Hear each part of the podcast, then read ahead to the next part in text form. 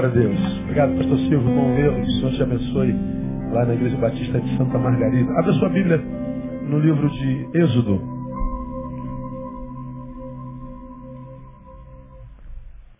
Êxodo capítulo 17.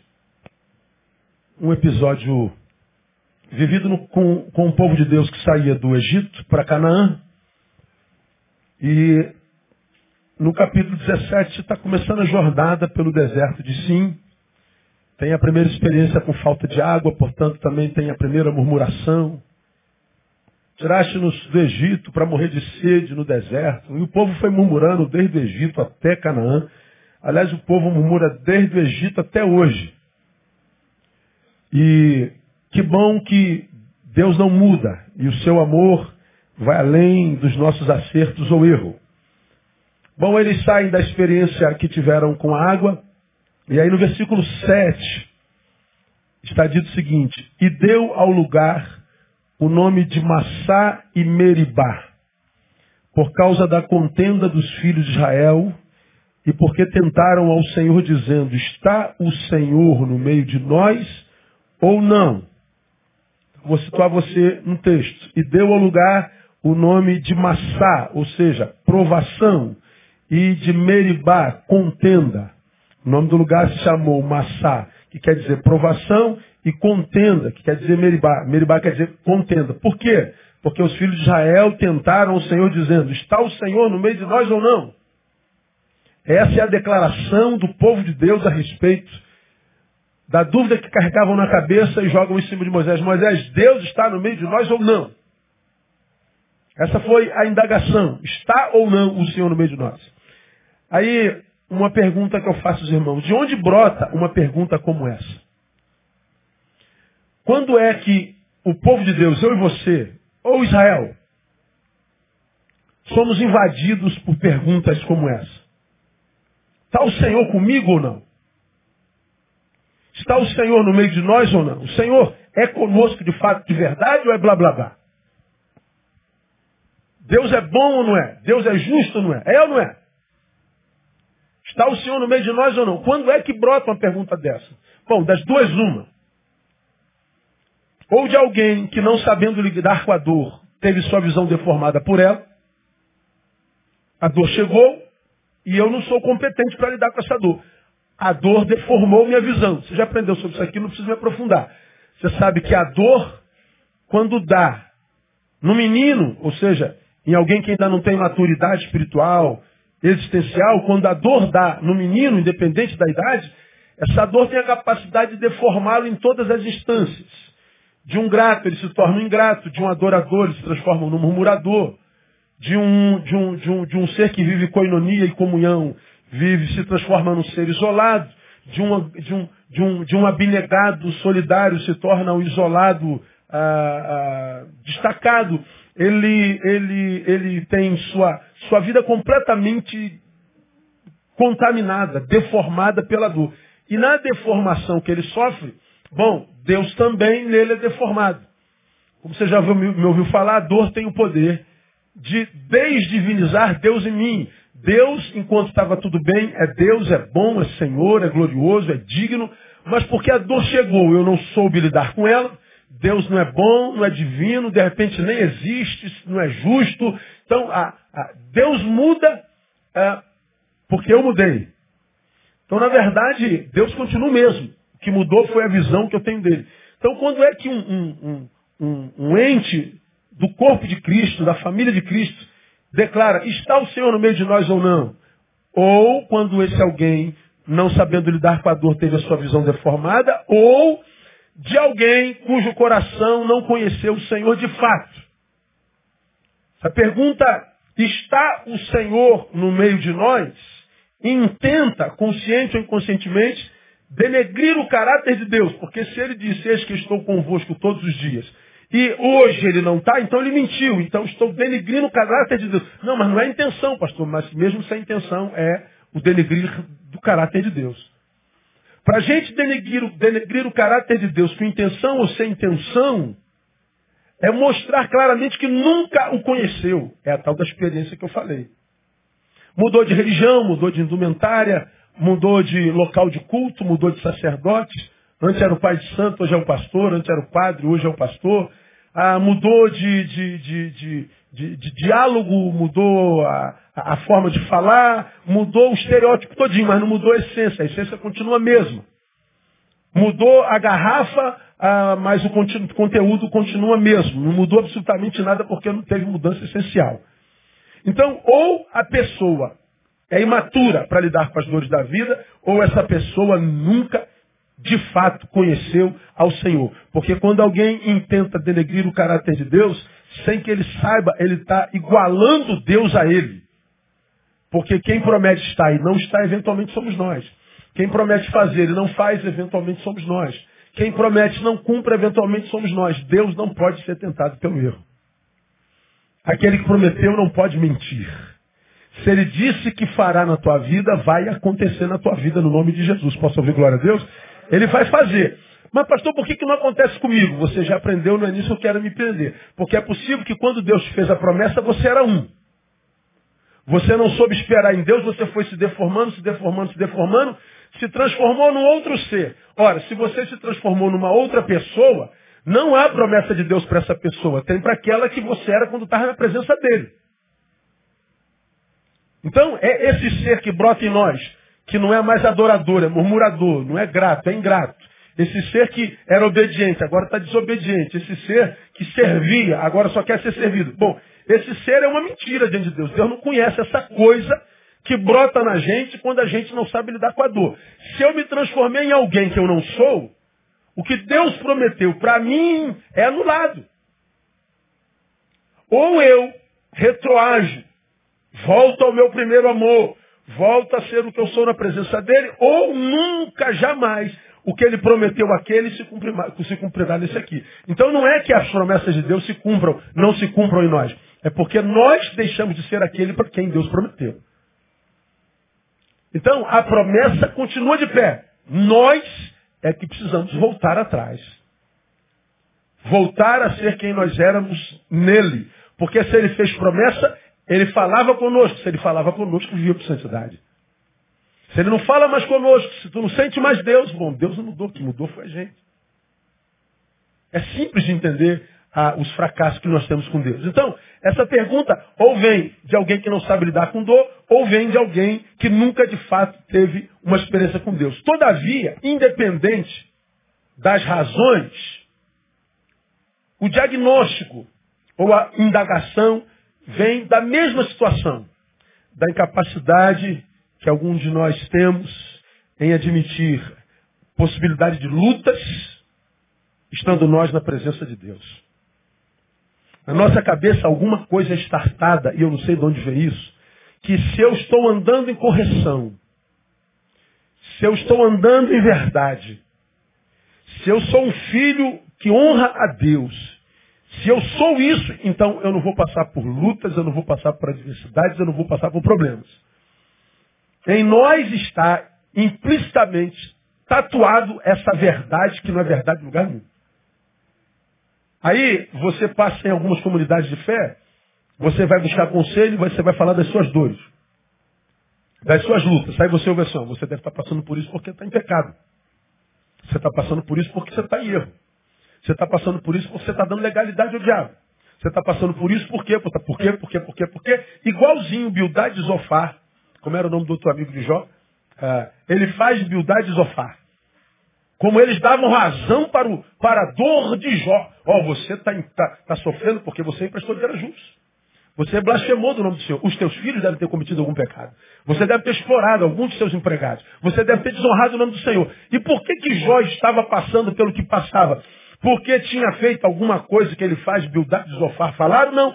Foi exatamente o oposto. Ele estava sofrendo porque ele tinha intimidade com Deus.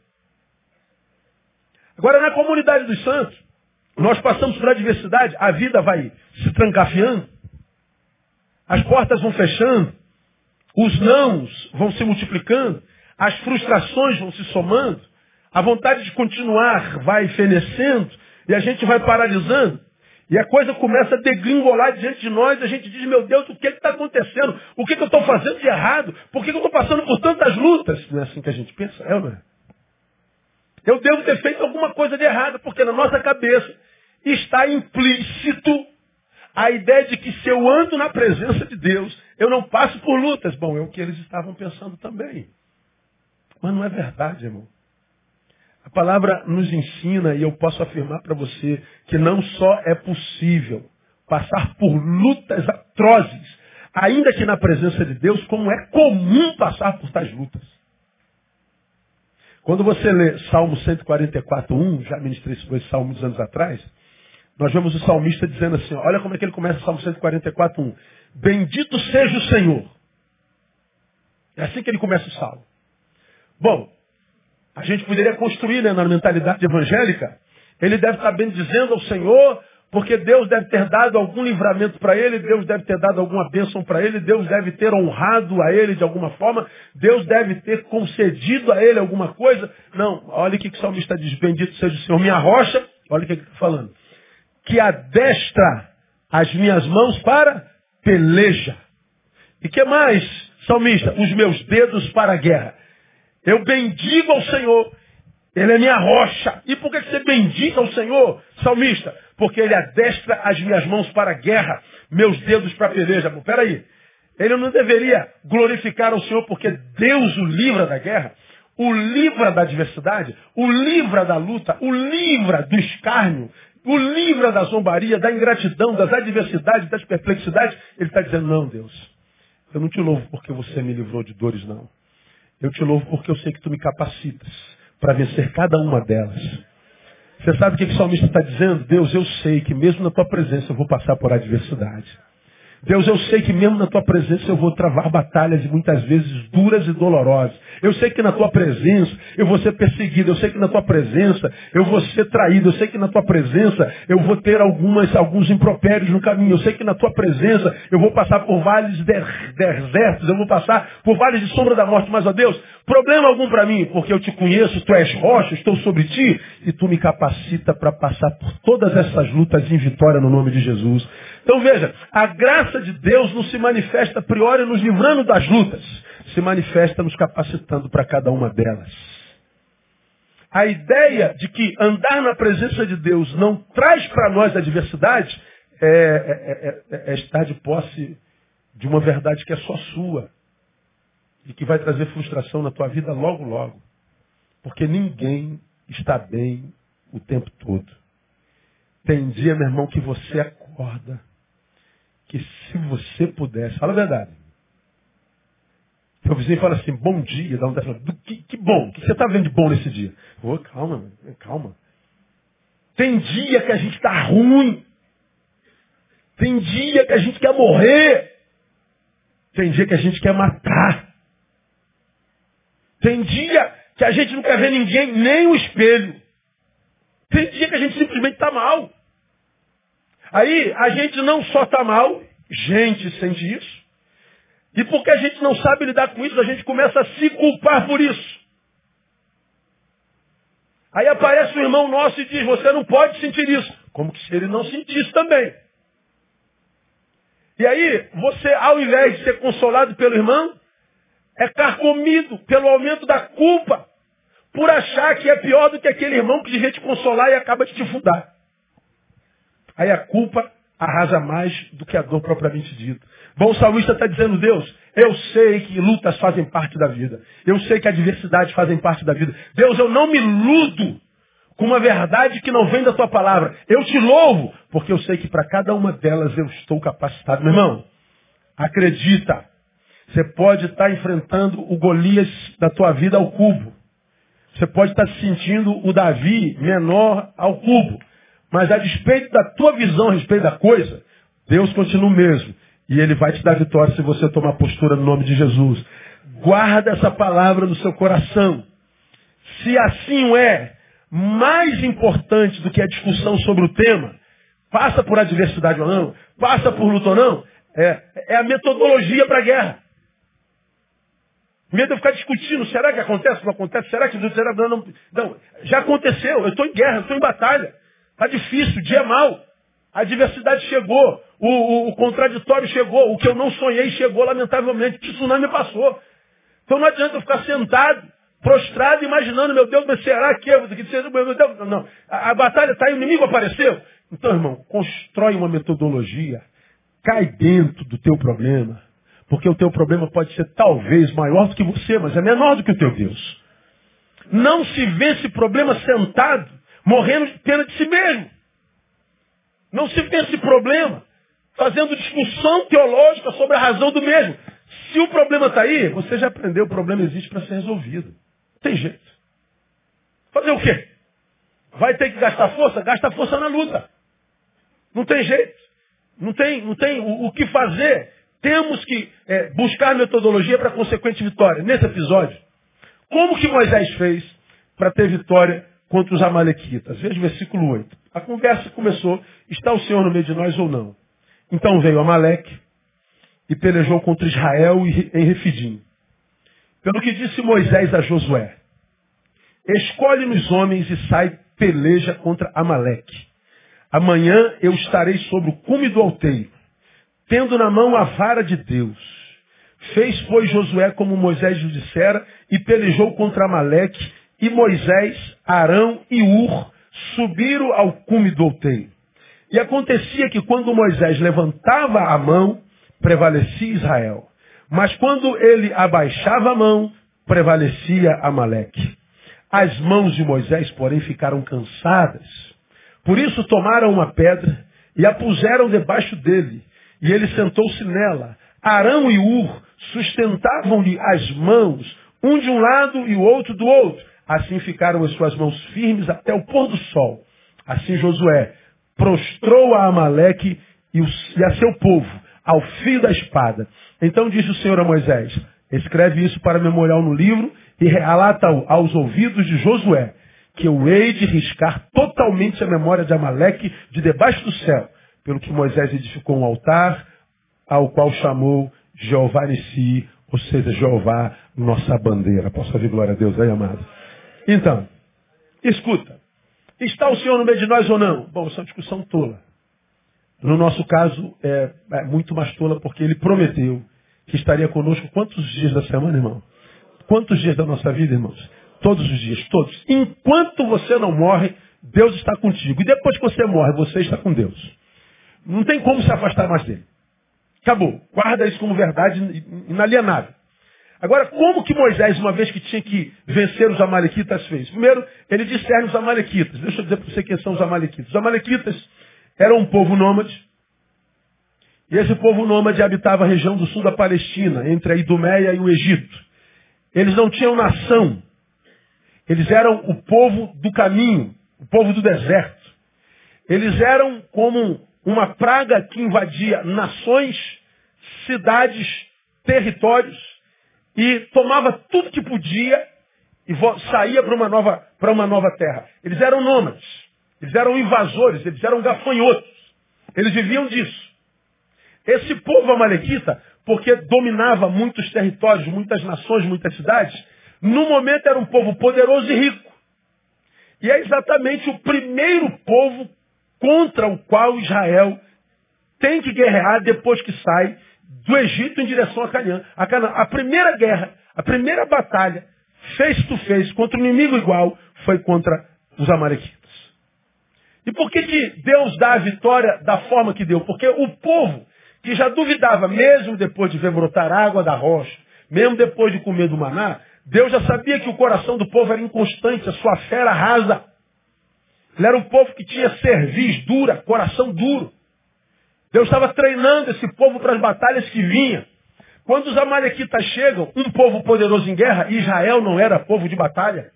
Eles eram escravos, provavelmente famintos, provavelmente lentos e cansados, ter que guerrear com um exército que está acostumado a, a, a, a, subverter nações, cidades. Bom, Moisés levanta Josué e diz, vai lá e contenda com eles.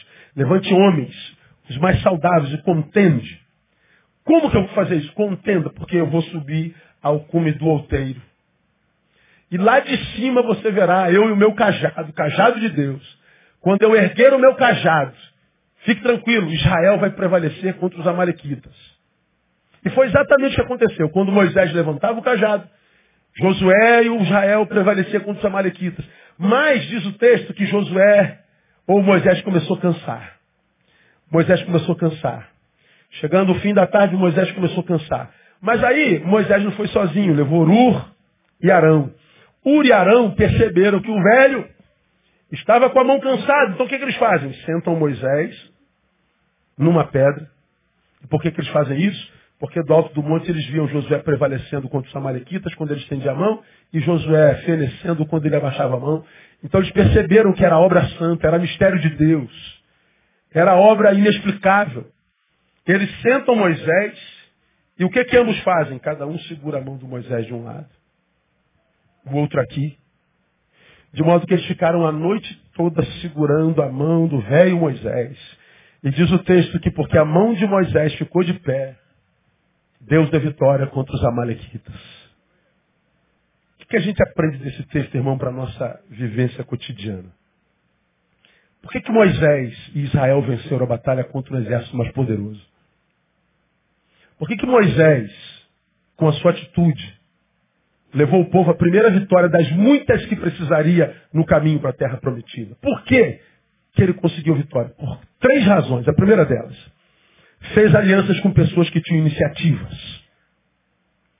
Fez aliança com pessoas que tinha, tinham iniciativas. Moisés sobe, escolhe dois homens a dedo, Ur e Arão. Moisés não sobe sozinho. Ele sobe diante de uma palavra de Deus. Daquele cajado que ele começou a transformar em serpente. Daquele cajado que possivelmente feriu o mar para abri-lo para o povo passar. Era um cajado divino. Moisés sabia que o poder de Deus estava simbolizado naquele cajado. Aquele cajado era o arquétipo do poder de Deus e da presença de Deus. Moisés, a despeito de estar de posse da presença de Deus, ter memória de experiências recentes com o poder de Deus, ainda assim, o que, que Moisés faz? Ele leva pessoas com ele. Moisés não sobe sozinho. Moisés não acredita só no cajado, no sobrenatural, e Moisés não se fia só na história recente passada. Moisés está dizendo, eu preciso subir com gente que tem iniciativa. Eu não posso subir sozinho. Moisés não permitiu que o recente passado de vitória o ensoberbecesse e nem que a mágica do casado, do cajado enganasse. Moisés foi sábio. Eu estou de posse do poder de Deus eu tenho um histórico de vitória incontestável. Mas eu não vou me fiar no passado e nem na mágica. Eu vou fazer a minha parte. Qual foi a parte dele? Se aliançar com gente que tem iniciativa. Aqui é que eu acho que tantos dos meus irmãos têm fenecido. Primeiro acreditando que porque você teve uma batalha sobrenatural ontem, você terá batalha sobrenatural hoje de novo. Porque você teve experiências com Deus tremendas ontem. Você acredita que o ontem vai se repetir hoje. Você está se fiando não mais na fé do hoje, mas na experiência de um dia que nem existe mais. Sem que você se aperceba, porque está firmado na experiência de ontem, você entra no hoje tomado por uma ponta de soberba. Você relaxa. Se Deus fez anteontem, fez ontem, vai fazer hoje. Não necessariamente. Porque é possível que anteontem, porque você não tinha experiências, você dependeu mais. É possível porque hoje, ou, ou ontem, anteontem, você tinha, não tinha experiência. Ontem, você já até tinha experiência de ontem, mas você ainda estava em processo de amadurecimento. Mas talvez hoje, tendo anteontem, ontem, você já se acha pronto, maduro, e você acredita que é possível caminhar só. Você acredita que a vitória é certa. Pois bem, quem acredita que a vitória é certa foi acometido por uma ponta de soberba. E a Bíblia diz que a soberba precede o quê? A queda, a vergonha, a derrota. Moisés não se permitiu. Moisés se aliançou com gente que tinha iniciativa. Por quê? Porque não adianta só chorar o fato de não conseguir manter as mãos erguidas. É preciso resolver o problema do cansaço. Moisés está dizendo, eu venho de, de sucessivas vitórias, mas eu sou gente, eu canso. E eu tenho que resolver o problema do cansaço. Nesse momento, a resolução do problema do cansaço não é com descanso. Porque até essa, é, é, essa semana, quando Deus me deu essa palavra, eu imaginei que o único remédio para o cansaço era o descanso. Não é. Existem cansaços na nossa vida, e você já me viu falando sobre isso, que você está cansado, cansado, cansado, cansado, dorme dez horas, toma lá um remedinho para dormir e dorme, baba, ronca feito um, um serrote, dorme. Parece que entrou em coma, dormiu, ninguém tem dúvida disso. Mas a despeito de ter dormido 10 horas cansadão, como é que você acorda? Cansado. E você não entende o seu cansaço. Meu Deus, eu continuo cansado, parece que eu não dormi. Você vive um dia ruim, péssimo, por quê? Porque o cansaço que você tinha não foi vencido pelo descanso, porque nem todo cansaço que a gente tem tem por remédio o descanso. Escuta o que eu vou te falar. Qual foi a resolução que Moisés tomou? Boas alianças. Ur e Caldeus. Alianças boas são importantes porque muitas das nossas batalhas dependerão mais delas do que de nós mesmos. Tem batalhas que a gente perde porque quem tinha que lutar aquela nossa batalha não era a gente, era um parceiro. A batalha está na minha história, não está? Tá. Mas essa batalha não era para eu lutar, era para alguém lutar por mim. Bom, você pega a história de Jesus, Jesus veio salvar o universo. E você conhece a história de Jesus, Jesus resolveu fazer isso com 12 homens. Ele não veio fazer sozinho. Jesus, entre os 12 homens, escolheu três mais íntimos. Quem eram eles? Pedro, Tiago e João. Ele escolhe 12, dos 12 tira três. Dos três, diz que ele tinha um. Quem era? João, que se denominava o discípulo amado. Níveis de relacionamentos, níveis de intimidade. Ele veio alcançar a todo o universo, mas ele escolhe 12. Dos 12 ele tira três, dos três ele tinha um. Ele vai vivendo níveis de, de intimidade, de relacionamento. Por quê? Porque ele sabe, mesmo sendo Deus, que haveria momentos na vida que ele precisaria de gente. Ele precisaria de alianças. Moisés, esse que nos dá essa experiência, tinha Arão. Deus, eu sou dado, eu não sei falar, eu te dar Arão. Arão foi a boca de Moisés. Moisés não fez sozinho. Quando Moisés se cansou no deserto, o seu sogro disse, olha, divide esse povo em grupo. Você não vai aguentar sozinho. Faça aliança com gente boa. Moisés dividiu o povo em grupo vendo seu sogro. Jesus, quando mandou os seus discípulos, mandou de quanto em quanto? De dois em dois. Você não pode fazer sozinho. Precisa de aliança com gente que construa. Elias teve Eliseu. Eliseu teve Geazi. Você precisa de alguém. Eu preciso de alguém. Por que, que tantos de nós temos sucumbido? A luta está feia para todos nós. Viver está pesado. Os ares estão densos. A angústia toma todo mundo. A perplexidade nos acomete a qualquer momento da semana, do mês e do ano. Como é que a gente suporta isso? Me retirando em Deus? Não, Deus não é suficiente. Ele diz isso lá no Éden, quando diz que não é bom que o homem esteja só. Como é que Moisés venceu os poderosos amalequitas? Fazendo aliança com gente que tinha iniciativa. Ele não se fiou na história de vitória, ele não se fiou no poder de Deus, ele precisou de gente e ele fez gente. Por isso, três conselhos para você. Por mais que você se julgue capaz, não se permita convencer de que você pode sozinho. Não se permita convencer. A ponto de dizer, eu não preciso ninguém. Escuta o que eu estou te falando. O dia que você disser, eu não preciso de ninguém, é porque você já está caído há muito tempo. Só que não sabe. Daqui por diante, não preciso de ninguém, já é um ser caído caminhando. Como a história é semelhante ao ser que era vitorioso, você ainda não percebe na hora, mas logo, logo começa a degringolar. Logo, logo. Porque você começou a ser tragado, você vai ver as coisas na tua vida virando cinza. E é lento. Lembra do diabo? Vosso adversário, que anda rugindo como leão, buscando a quem possa tragar. Falei sobre isso há quatro semanas atrás. Você que é fumante aqui, ó, pega um cigarrinho de 10 centímetros, não sei, dá um traguinho. Ele passa de 10 para 9. Porque aquele 1 centímetro foi tragado virou o quê? Cinza. Mas ainda há um cigarro de 9 centímetros na tua boca. Você dá outro trago. Passa para 8. Bom, continua um cigarro de 8 centímetros. Mas você já foi tragado em 2 centímetros. Nem dói. Porque é lento. Mas você está sendo tragado. Quando a Bíblia diz que o inimigo está querendo tragar a gente, é porque não é da noite para o dia, não é em cima da hora, não é mágico. É lentamente. E quando é que eu sei que eu estou sendo tragado? Quando eu me permito convencer de que eu não preciso de mais ninguém. Por que, que eu não preciso de mais ninguém? Porque a visão que você tem de si mesmo adoeceu. Você se acha grande demais, bom demais, poderoso demais, sábio demais, competente demais. Você adoeceu.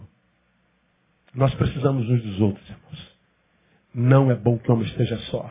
Segundo, não permita que as alianças equivocadas no passado tirem de você a realidade da necessidade de alianças futuras. Porque há muita gente que hoje caminha sozinho, não porque se ache bom demais, muito menos porque é soberbo. É porque teve relações passadas que machucaram tanto, feriram tanto, que você tem medo de se relacionar de novo e passar pela mesma coisa.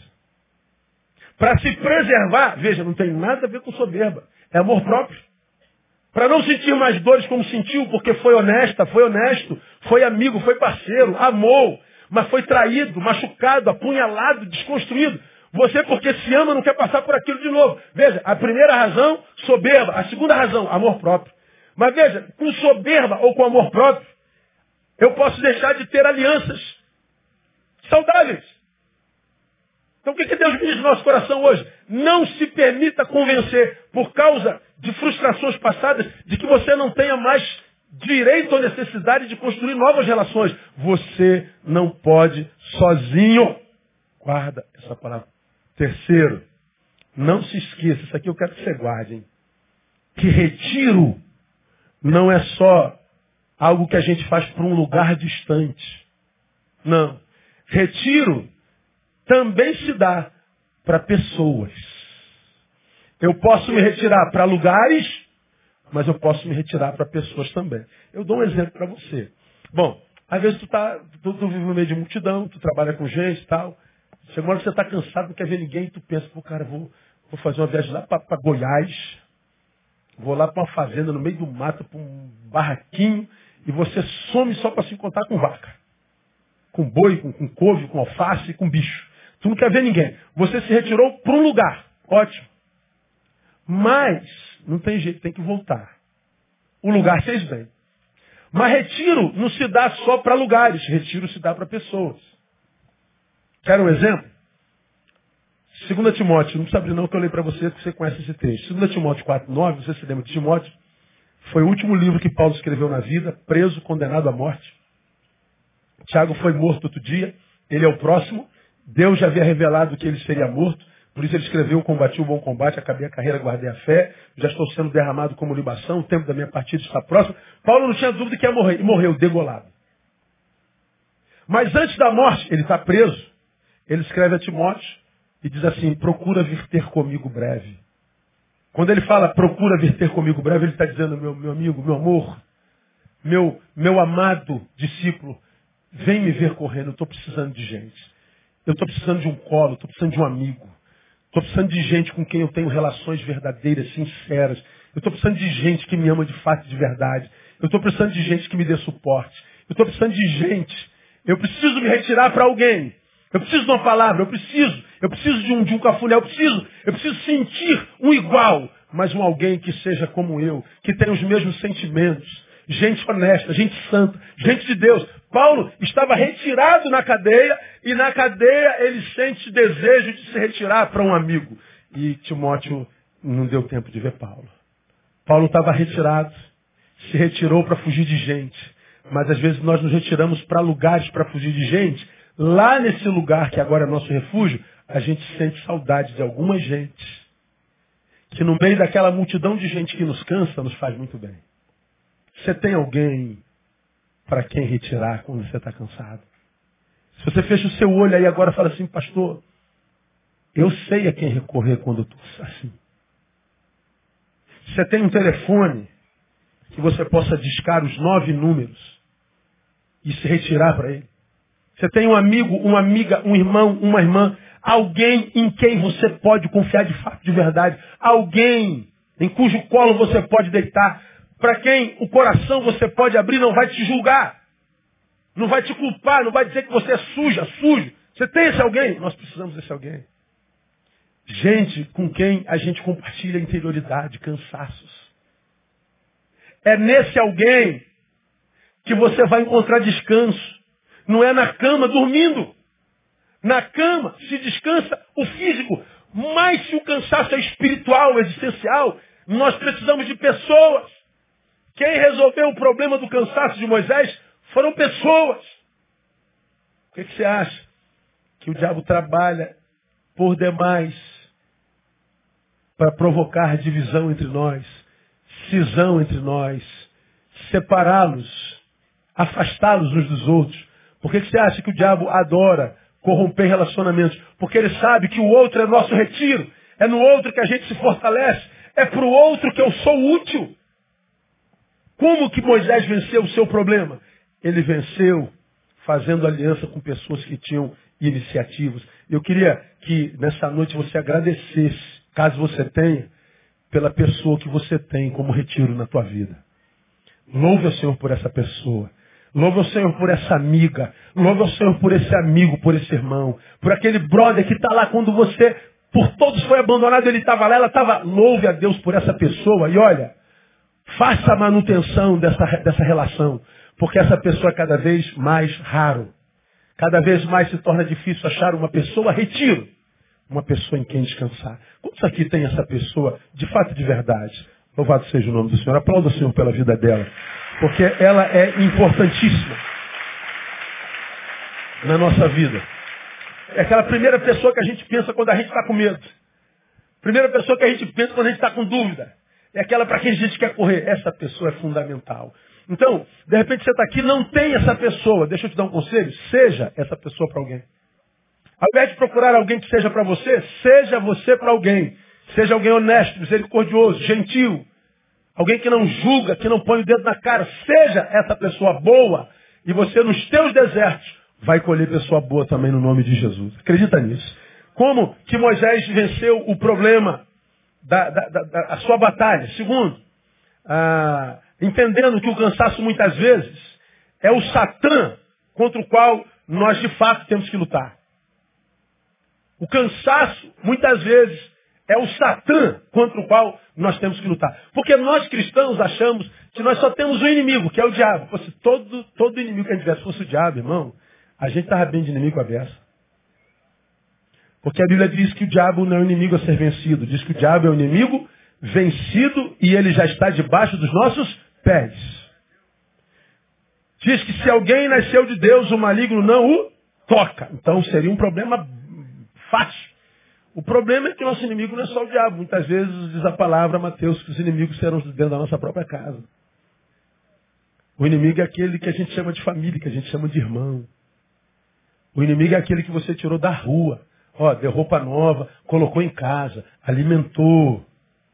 Hã? Tirou os documentos dele, mandou para a escola, formou, arrumou um emprego. Aí depois que ele está bom, ele te dá uma facada. E você fica prostrado. Acontece isso hoje ou não? Pelo amor de Deus. Tu alimentou a cobra e não sabe onde que você errou. Você não errou. Ninguém peca por dar amor. Pega quem não sabe receber. Ele vai precisar disso lá na frente, não terá. Então, Moisés foi vencido, no caso em questão, não foi por Satanás, nem muito menos por Amaleque, ou pelos Amalequitas. Moisés estava sendo vencido por quem? Pelo cansaço. Ele está com a vara mágica. Ele está com a promessa de Deus. Ele está com a história a seu favor. Mas o cansaço venceu. E só não venceu porque ele tinha aliança. Muitas vezes, o inimigo não está fora de nós, está em nós. O inimigo dorme com a gente, habita em nós. O inimigo está em nossa limitação e em nossa incapacidade de lidar com ela. E a gente precisa então saber aonde é que está a nossa fraqueza. Qual é o nosso calcanhar de Aquiles? Qual é o calcanhar de Aquiles? Porque eu sei que o meu inimigo pode estar dentro de mim. Então, se eu sei que o meu inimigo pode estar dentro de mim, correndo porque o nosso tempo está acabando, te dou mais três conselhos bem rapidinho. Primeiro, conheça-se mais e melhor. Gaste mais tempo consigo mesmo. Eu preguei sobre isso no dia 2 de setembro, quando nós fizemos o nosso culto de 25 anos de, de ministério pastoral. Você se lembra que eu preguei sobre tem cuidado de ti mesmo e do teu ensino. Persevera nessas coisas, porque fazendo isto te salvarás tanto a ti mesmo como aos que te ouvem. Cuida de ti mesmo. A palavra cuidado aqui, a palavra é peco, ou é pecho, que significa literalmente fixar atenção sobre si, ou criar o hábito de dar atenção a si mesmo.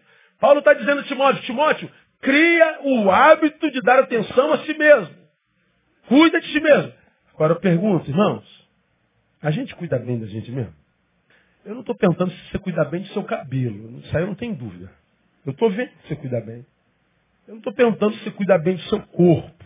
Estou vendo, né, Aline? Quantos quilos perdeu, Aline? 50 quilos? Hã? 25 quilos, ó. Tá como sempre sonhou. Quem gostaria de perder 25 quilos aí? Ô, oh, Jesus. Quanta mão erguida, hein? Hoje, eu recebo. A Aline vai vir aqui para frente, eu vou chamar quem quer perder para ela botar a mão, que não vai adiantar nada. É, essa caixa sai com jejum, não precisa nem de oração. Não precisa nem orar. Então não tem jeito. Então, a, a, gente cuida bem do cabelo, a gente cuida bem do corpo, mas não é disso que a palavra está falando. O corpo é o que a gente tem. A alma é o que a gente é. Cuidar de mim é respeitar meus limites. Todos nós temos limites. Olha, eu pego para. Eu estou pregando para o espelho. Estou falando comigo. Como a gente ultrapassa as nossas forças e nossos limites. E muitas vezes para ajudar, porque é bondoso, porque é generoso, porque é solidário, porque você tem dom da misericórdia, você é gente boa demais. E você, para ajudar as pessoas, se maltrata. Não respeita seus limites.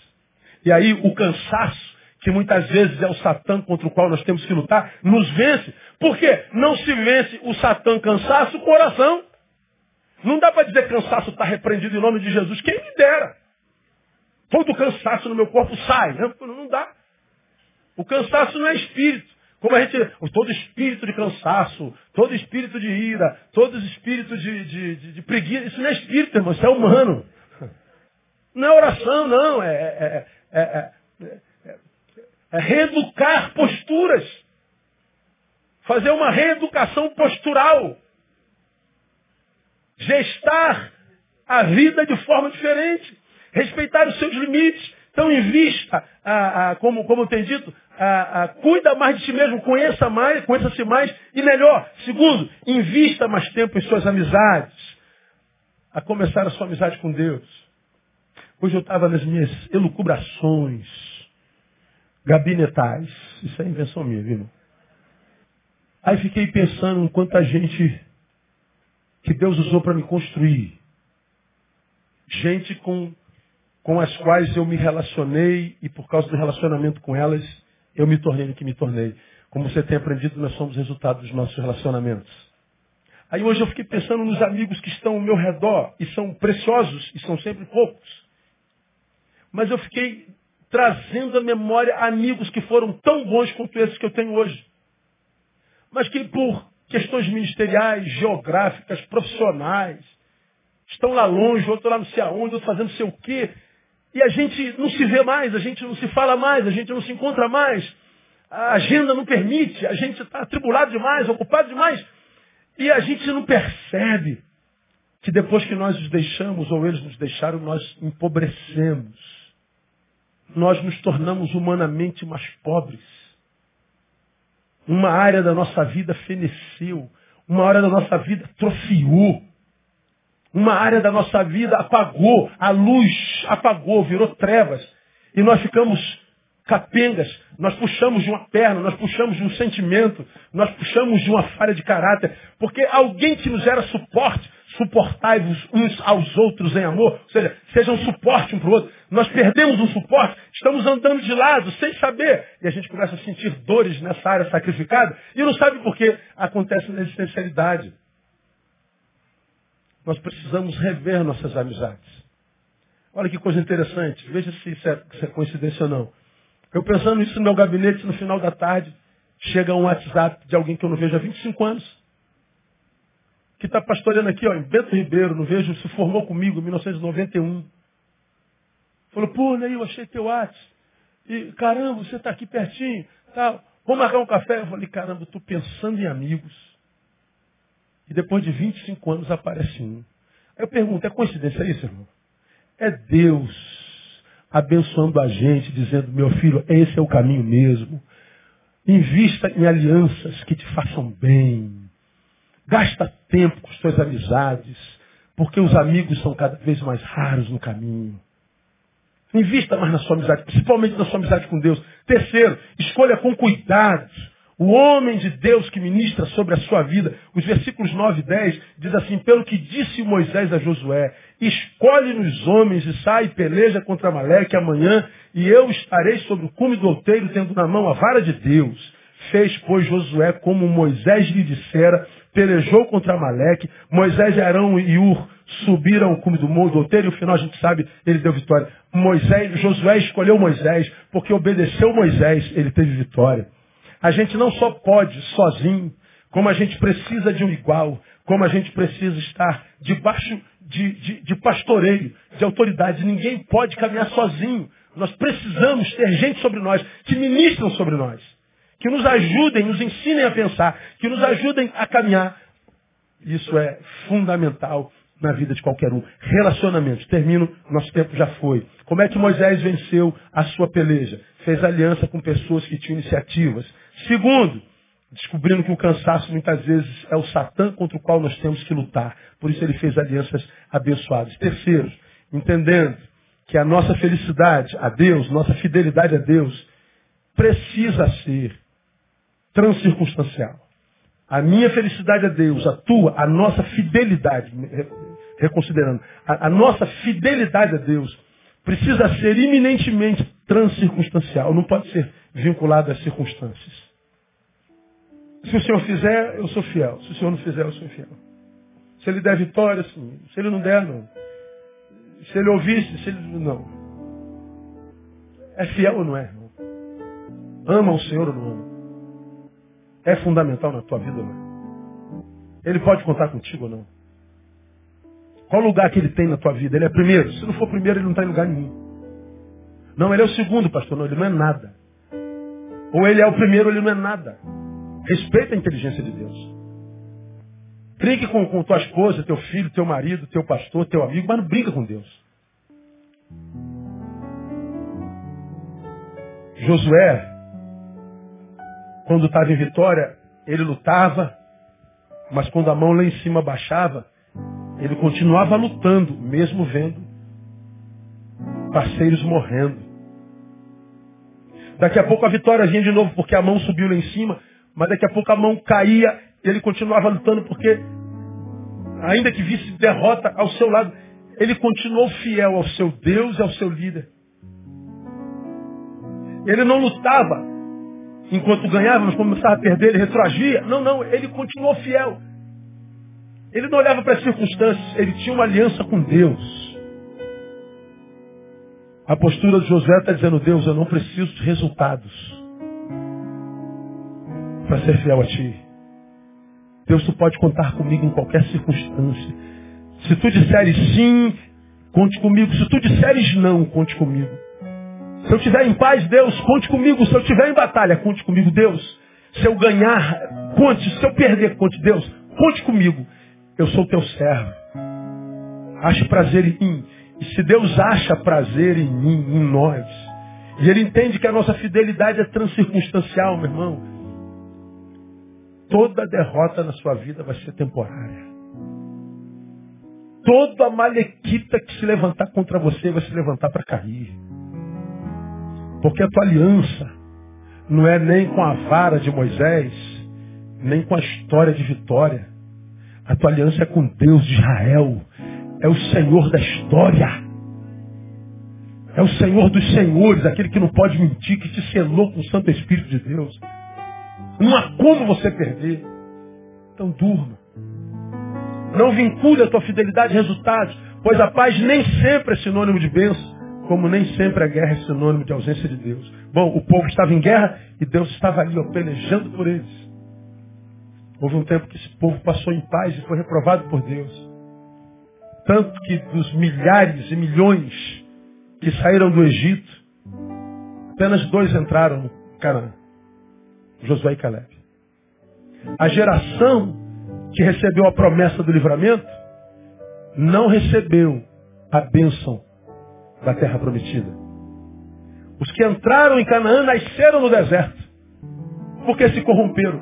Eu tenho dito ao Senhor Pai, haja o que houver, aconteça o que acontecer, dá-nos capacidade de continuar sendo quem nós somos no teu coração, um filho, servo e adorador. Porque nós estamos no deserto. Nós não chegamos no lugar do nosso destino. Nós estamos atravessando o deserto, irmão. Você passa por sede, por fome. Você passa por frio, você passa por calor, você passa por traição, você passa por, por perplexidade, você passa por calúnia. Sabe por quê?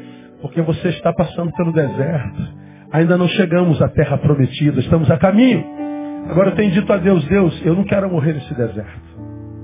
Eu quero chegar à terra prometida. Eu quero ser Josué e Caleb nessa história. Eu quero ser um dos dois, porque a Bíblia diz que se houverem dois ou três, lá foram dois. O terceiro foi o que prometeu. Então qual é o nosso trabalho? Ser um dos dois. Para que a nossa jornada não seja vã. Para que a gente não morra antes de tomar posse da promessa de Deus. Meu irmão, tá duro, tá difícil.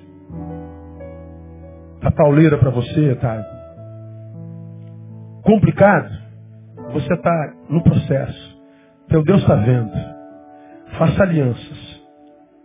Cuidado com o teu cansaço, cuida de si mesmo. E permanece fiel. Porque no lugar da vergonha que você está passando, creia, Deus vai te dar dupla honra no nome de Jesus. Ele vai te levar até o lugar da sua promessa. Quantos creem? Diga eu creio, pastor. Aplauda ele forte. Vamos orar. Vamos embora para casa. Aleluia.